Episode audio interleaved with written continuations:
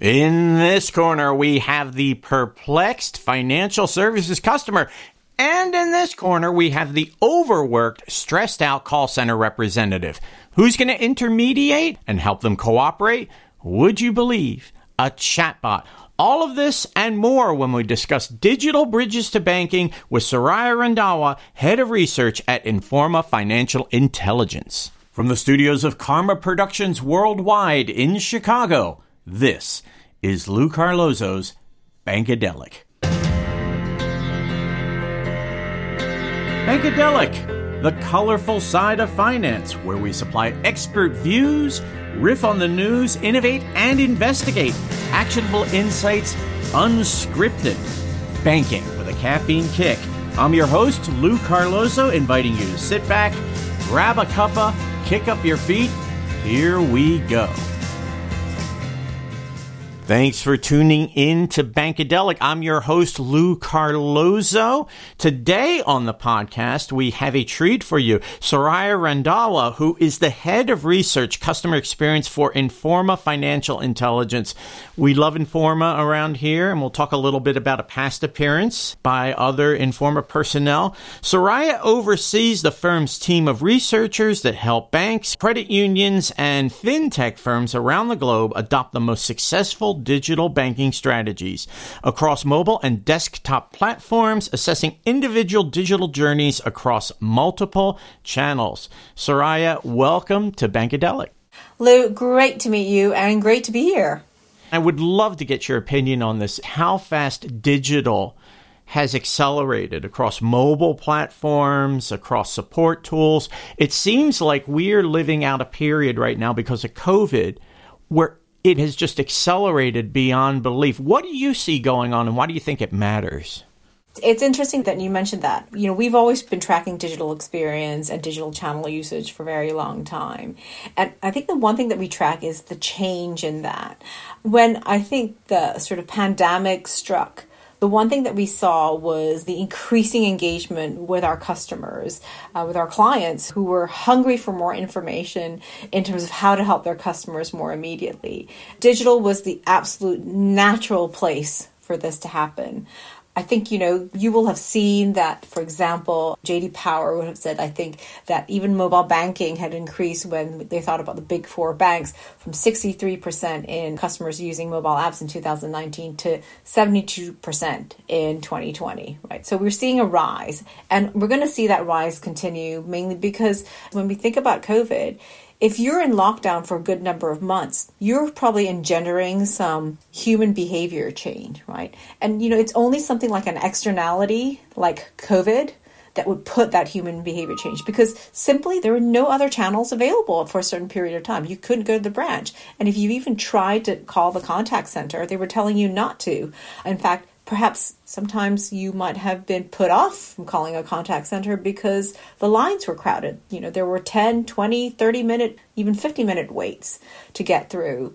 So for me, this is something that really has created that boom in digital usage. Soraya, your call is very important to us. Please continue to hold. The estimated wait time on Bankadelic is 50 minutes. That's exactly right. right? So do you want to go, you know, straight to a chatbot or maybe a goods page where they answer some of your questions? Or do you want to go and wait 50 minutes for something to happen? I just think this was something that banks were always thinking about how do I get customers to adopt digital or more customers to adopt digital. COVID was the single greatest externality that created that need. You mentioned chatbots, exactly where I wanted to go with this conversation. Where do you see the most efficiency in using that tool to really help customers? At Informa, we sort of look at chatbots in four prong aspects. So, the first kind of early stage development of chatbot is help and support bot. And they act as that support specialist. It may be where the customer will go for initial queries, right? Then you kind of move to the transactional bot where the bot can actually do something for you. They can move you to a different page. They may even be able to make a payment for you. Then you kind of move to two areas where they can actually be a true virtual assistant. So perhaps making a money manager, and then also perhaps like a complete virtual assistant where they are a sort of a platform player that they may go omni channel on you. So, where we see most bots right now are what we call sort of the help and support bot. And for me, in some occasions, this is good enough for customers because what we can see the bots doing is acting and triaging the customer's issue. So, they may be thinking about, well, what does the customer need help about? They may have some canned responses and the customer can navigate with the bot and then come to a certain point. They can also act as, you know, a way to transfer the customer to a live agent and then make that transfer a little bit easier because they're also capturing that information for the customer before the live agent gets them and the live agent then has that information. So I do think the most useful bots are the ones that have great NLP, a good knowledge base. They speak the customer's language and they understand that customers talk about banking in different ways because machines talk about banking in different ways and humans don't necessarily naturally speak banking. You need that sort of translator in that place. So I think good bots can understand what customers say, but also move them to the correct place. Exactly. If you go cold into a call center, the rep once you've reached them has no idea why you're there and has to learn that from scratch. If the bot doesn't work, it's a dead end. But the bot can take that information, prepare the call center rep, and you get the best of both worlds. You know, how do you create a great transition from the bot to the human?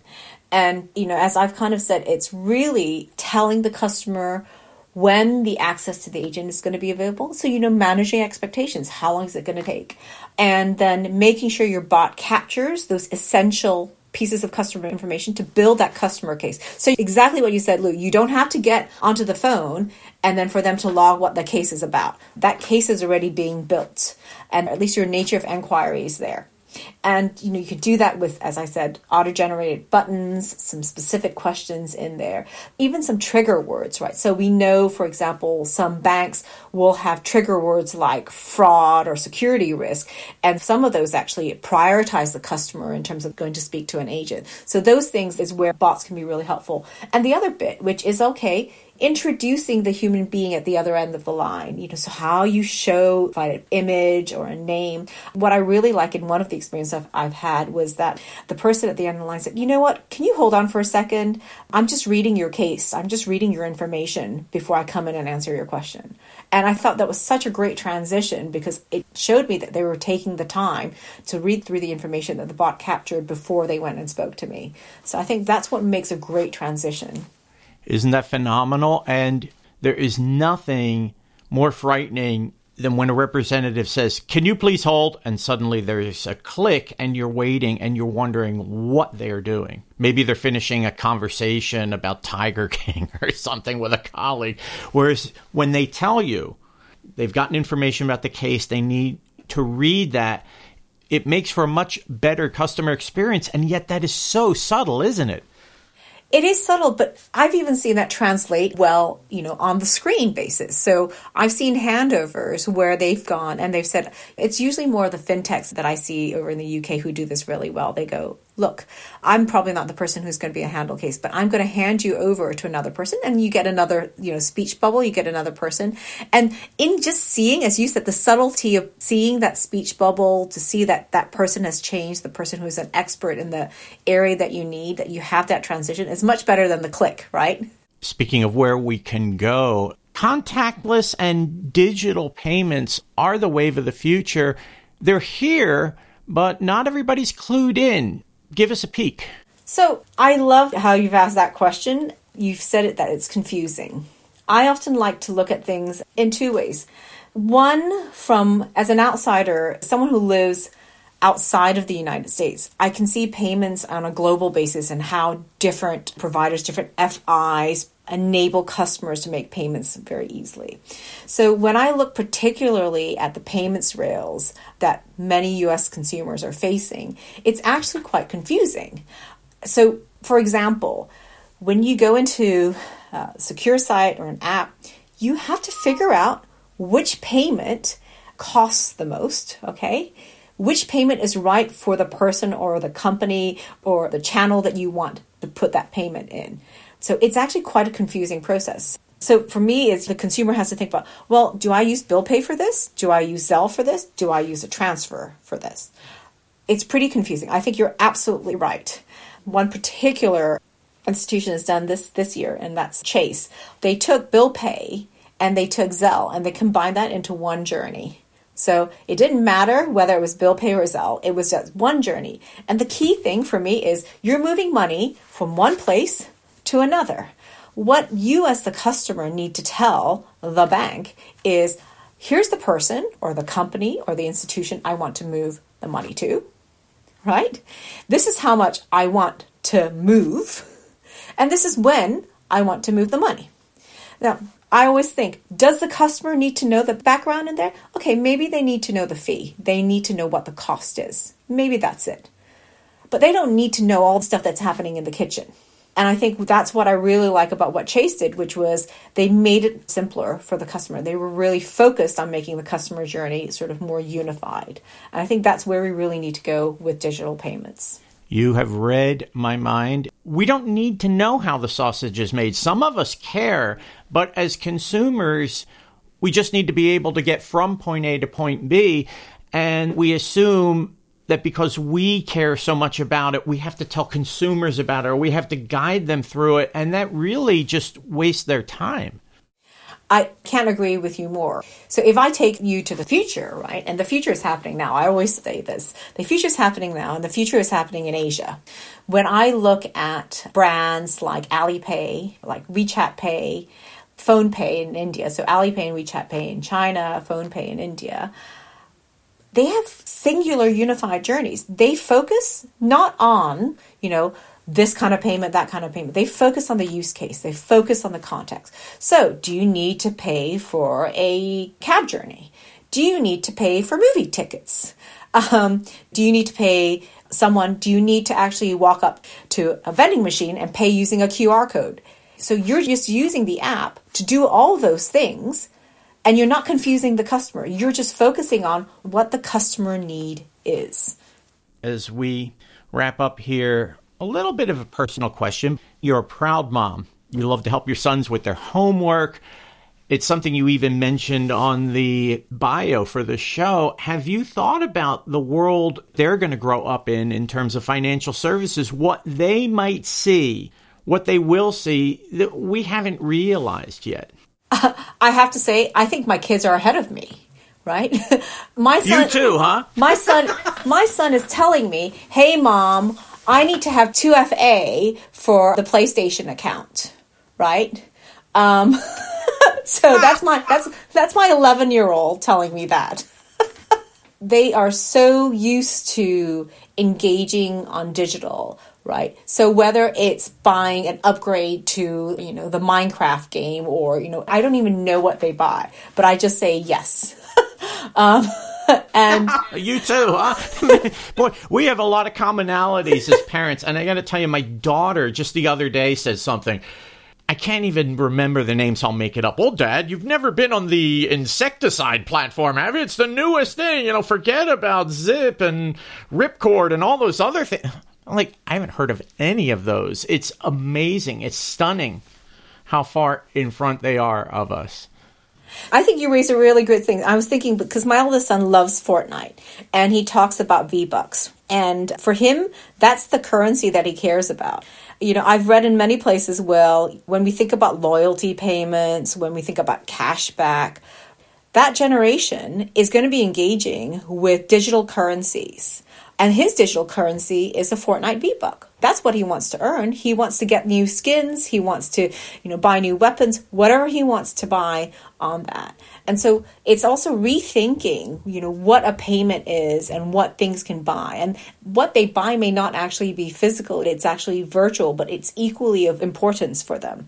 So I think the truth is they're already engaged in this world, more so than many of us and many of our generation, because we're still thinking about money and payments and something physical. They're probably thinking about Mom, a skin that's $20 is worth just as much to me as perhaps, you know, a handbag to you or, you know, a box or a book to you. It's a very different mentality. And I know there was one other thing you wanted to share with the audience. Tell us. The one thing I want to say before we sort of wrap up is all the stuff that I've been talking about today, you know, in terms of what brands are doing to help and support, how chatbots are working. All this stuff doesn't come naturally from my head, right?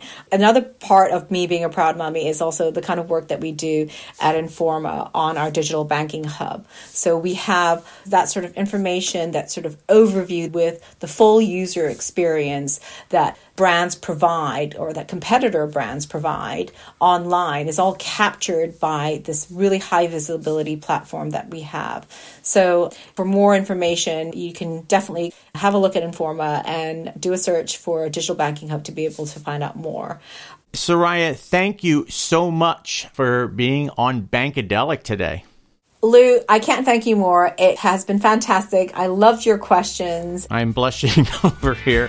Soraya Randhawa is the head of research customer experience at Informa Financial Intelligence, soon to be FBX. She is based in the London area.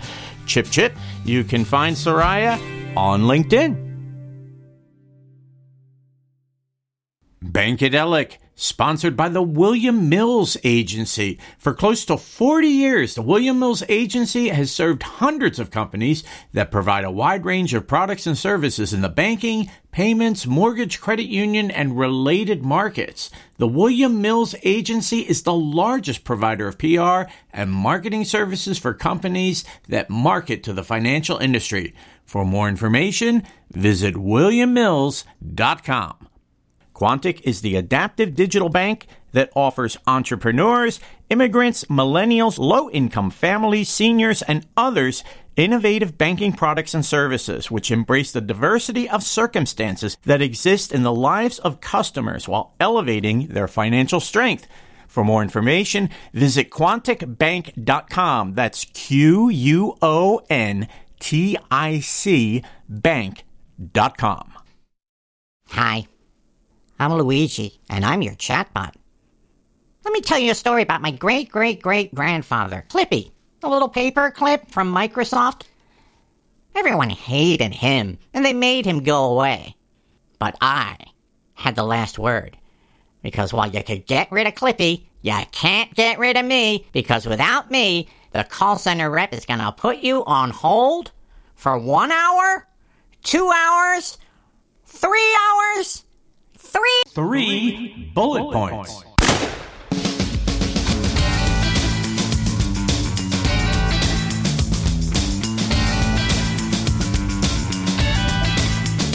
Number one.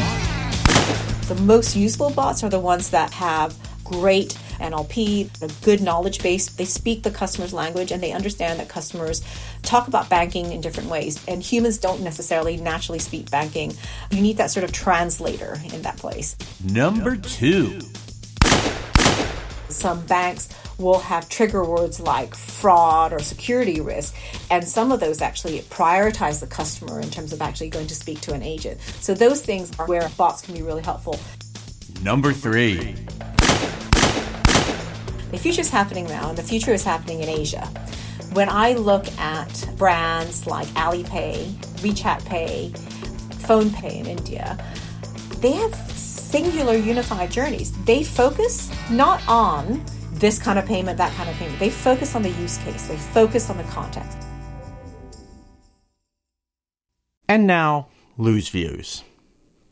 Soraya Randhawa of Informa Financial Intelligence talked on the podcast today about payments and off mic about how there's a disconnect between the way financial services professionals in London handle payments, which tends to be very simple and straightforward, and the way it's handled in the United States, which tends to be complicated.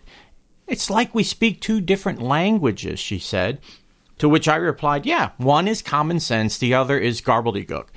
Now, I've heard a lot of talk over the years about the work of the Faster Payments Task Force. The Fed did a fantastic job, and those involved, including my former colleague James Grady, really helped to clarify the picture. But it was never meant to be the be all and end all. And as far as the work that needs to be done, we clearly haven't done enough. There's really no reason that the payments picture in the United States can't become more focused and more simple. We like to brag in America about how much intelligence we have, how we're ahead of the world in so many aspects. But in payments, frankly, we're pretty far behind. All the excuses about trying to bring together disparate platforms and put everybody on the same page. Well, sorry, that dog doesn't hunt anymore. When we look at what's happening, not just in London, but other portions of the world where payments are immediate they are comprehensive, and they have large cash limits, we have to look at ourselves and say, how can we improve this?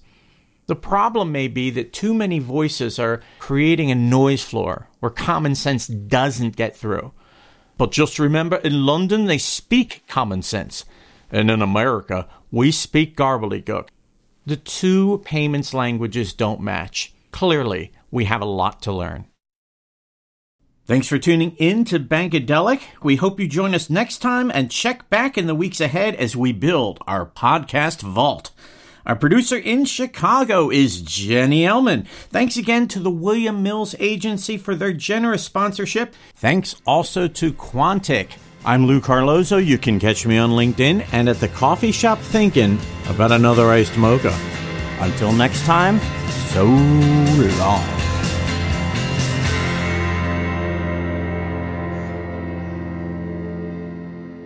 Bankadelic is a production of Contrarian New Media, London, Chicago, and Austin, Texas.